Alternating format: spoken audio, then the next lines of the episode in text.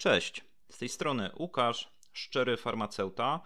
Tak jak nazwa mojego podcastu wskazuje, jestem magistrem farmacji oraz szczerze opowiadam o lekach, leczeniu oraz byciu farmaceutą. Zapraszam Was na drugi odcinek pod tytułem Z bereźnicy w aptece. W pierwszym odcinku przytoczyłem kilka historii z życia wziętych. W tym również przytoczę kilka historyjek, jednak będzie ich znacznie mniej, bo tylko pięć. Jedna z nich będzie związana nawet ze mną osobiście. Jednak w tym odcinku przede wszystkim będę chciał się skupić na tym, jak reagować na takie sytuacje. Co robić, gdy przytrafi się zbereźnik. Opowiem też o tym, że kilkukrotnie sam musiałem reagować i wypraszać z apteki takich delikwentów. Zastanowię się również nad przyczynami takich zachowań. Zapraszam. Pierwsza historyjka. Mężczyzna lat około 60.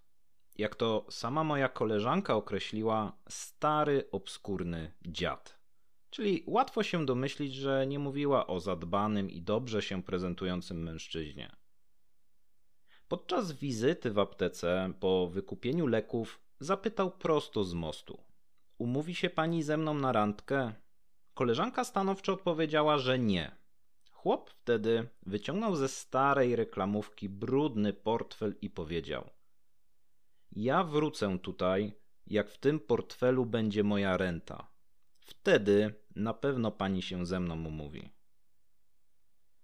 Druga historyjka. Facet miał chyba około 50 lat. Za każdym razem podrywał tą osobę, do której akurat trafił na okienko. Pewnego razu był wyjątkowo natarczywy. Wykupywał leki i od razu na samym początku powiedział do koleżanki: Zapraszam na kawę po pracy. Koleżanka powiedziała nie i dalej przygotowywała leki. Podczas kasowania leków facet jeszcze raz dużo głośniej powiedział na całą aptekę: Zapraszam na kawę po pracy.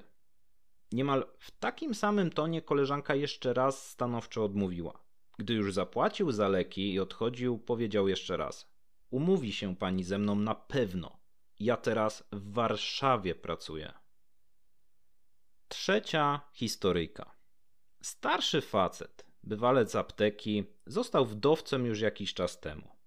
W mojej ówczesnej aptece zatrudniła się wtedy nowa techniczka. Upatrzył sobie właśnie ją.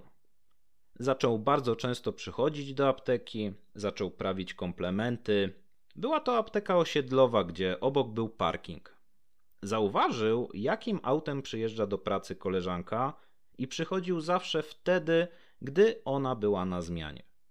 Stopniowo był coraz śmielszy i pozwalał sobie na komentarze. Wczoraj przed snem myślałem o pani.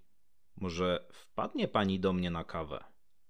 Facet stał się natarczywy i koleżanka musiała jednoznacznie dać do zrozumienia, że nie życzy sobie takich komentarzy. Czwarta historyjka. Tej samej koleżance, co w poprzedniej historii, inny senior, który został wdowcem kilka tygodni wcześniej, zaproponował wyjazd do sanatorium. Bo wykupił dwa miejsca rok temu, a że żona akurat zmarła, to już się nie załapie na wyjazd i szkoda, żeby przepadło miejsce. Więc facet robił kilka tygodni podchody, prawił komplementy, a potem zaprosił na wspólny wyjazd do sanatorium. Piąta historyjka. Bohaterem jestem tutaj akurat ja. I o dziwo nie chodzi w tym wypadku o pacjenta, tylko o kierowcę hurtowni przewożącego towar. Więc sytuacja wyglądała następująco. Zaczął jeździć na trasie mojej apteki nowy ziomek z pewnej hurtowni.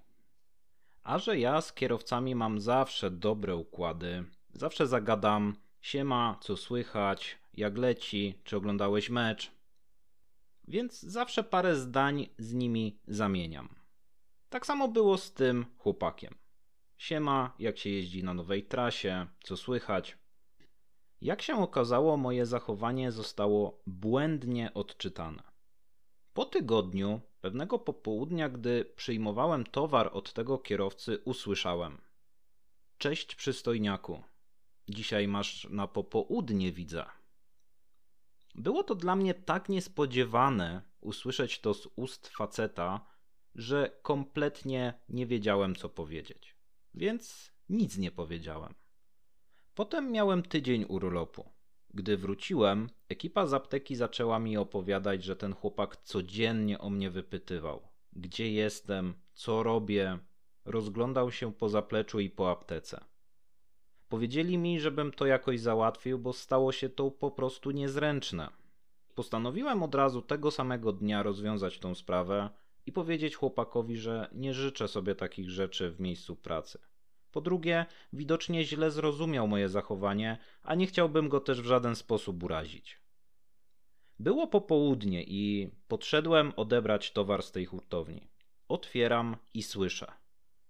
No gdzie byłeś, przystojniaku, jak ciebie nie było?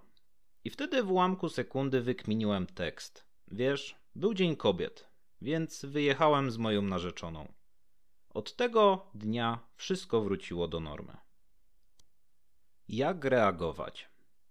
Przykładem będą tutaj oczywiście moje koleżanki po fachu, które z upływem czasu i z ilością przeżytych adoratorów potrafią radzić sobie doskonale z takimi sytuacjami. Po pierwsze, mieć w dupie to, co mówi zbereźnik, czyli nie reagować, nie uśmiechać się. Gdy skończymy kasować leki, dziękuję, do widzenia, czyli dystans między nami a pacjentem. W większości przypadków na w cudzysłowie słabych z wyroli działa to bezproblemowo. Po drugie, jeśli trafia się z wyrol z trochę wyższym progiem tolerancji, pierwsze kroki są takie jak w punkcie pierwszym. Gdy chłop dalej coś ględzi, wtedy zależy od poziomu zwyrolstwa, co robimy. Gdy są to dalej jakieś komplementy, wystarcza. Do widzenia, jest kolejka, ludzie czekają, zapraszam kolejną osobę. I tutaj moja dobra rada, którą stosuję wielokrotnie. Obserwujmy, czy nasze koleżanki mają kogoś ciężkiego na okienku. Jeśli trudno im się kogoś pozbyć, to podejdźmy do nich, nawet z telefonem i powiedzmy głośno: Szef chce z tobą rozmawiać. Dzwoni kadrowa z pytaniem. Reklamacje z hurtowni do ciebie. Cokolwiek. Nawet jak podejdziemy, to wtedy zwyrol jest jeden, a nas jest już dwoje. Stwarzamy więc przewagę. Możemy nawet powiedzieć: Pora teraz, żebyś poszła zrobić to i tamto. Wielkim gównem jest i niestety często zdarza się, że zostawiamy taką osobę samą sobie, a niech sobie teraz radzi. Do tych osób włączcie trochę myślenia. Po trzecie, jeśli zwyrol zaczyna cokolwiek proponować, od razu odpowiadać absolutnie nie i w ogóle nie wdawać się w dyskusję. Jestem w pracy, dziękuję i do widzenia.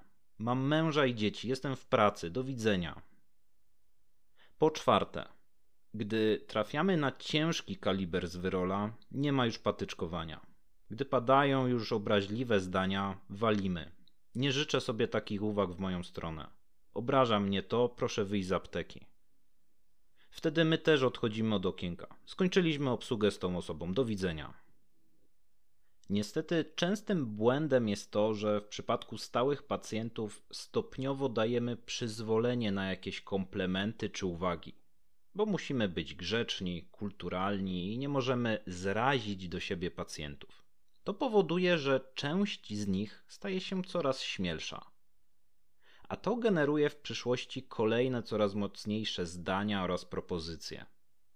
W ogóle to też jest temat na osobny odcinek, że doprowadziliśmy do tego, że ludzie wchodzą nam na głowę w aptece. Ja sam kilkukrotnie wypraszałem z apteki z wyroli najgrubszego kalibru, którzy nie chcieli odejść od okienek koleżanek. Jednak to była już ostateczność. Zazwyczaj samo moje podejście lub sposób z telefonem ucinało temat. Jak do tej pory jeden raz tylko zdarzyło mi się wyprosić z bereźnicę, Kobieta, która ewidentnie miała jakiś problem psychiczny, zaczęła krzyczeć. Gdzie ona znajdzie takiego chłopa jak ja? Czy ja wiem, gdzie są takie chłopy? Zachowywała się naprawdę dziwnie.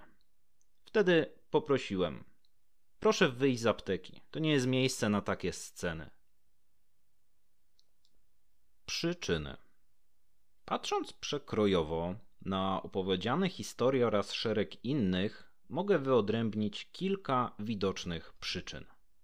Po pierwsze, na pewno w dużej części przykładów będą to stany neurodegeneracyjne czy zaburzenia psychiczne.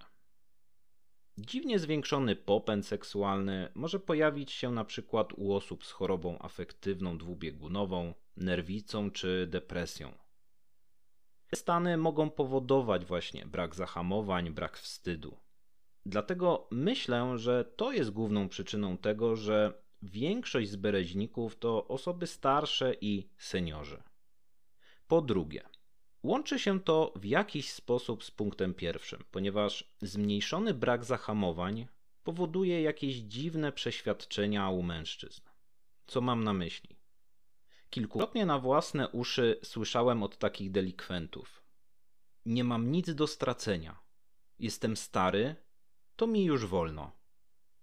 Pewna część z tych ludzi to również wdowcy, którzy chcą w jakiś sposób załatać pustkę lub czują się jak zerwani ze smyczy. I wydaje im się, że świat stoi teraz otworem. Po trzecie, myślę, że jakąś rolę może odgrywać w tym wszystkim też biały fartuch, a konkretnie jakiś fetysz związany z nim, który powoduje pobudzenie u takich delikwentów. Po czwarte, alkohol i inne używki. Część ze zbereźników odwagi i gadulstwa nabiera na pewno dzięki tym substancjom. Po piąte, uważam również, że przesadna grzeczność w aptekach spowodowała ośmielenie ludzi względem pracowników apteki. Przecież on idzie do apteki. Tam nic nie mogą mu powiedzieć przecież. Przez to takim delikwentom puszczają często hamulce ale to tak jak wspomniałem, jest to temat na osobny odcinek. W dzisiejszym odcinku to wszystko. Jeśli chcesz mnie wspierać jako twórcę i jako farmaceutę, to polub, subskrybuj mój podcast na platformie, z której korzystasz. Zawsze możesz postawić mi również wirtualną kawę. Zapraszam Cię na mój Instagram szczery farmaceuta i do usłyszenia.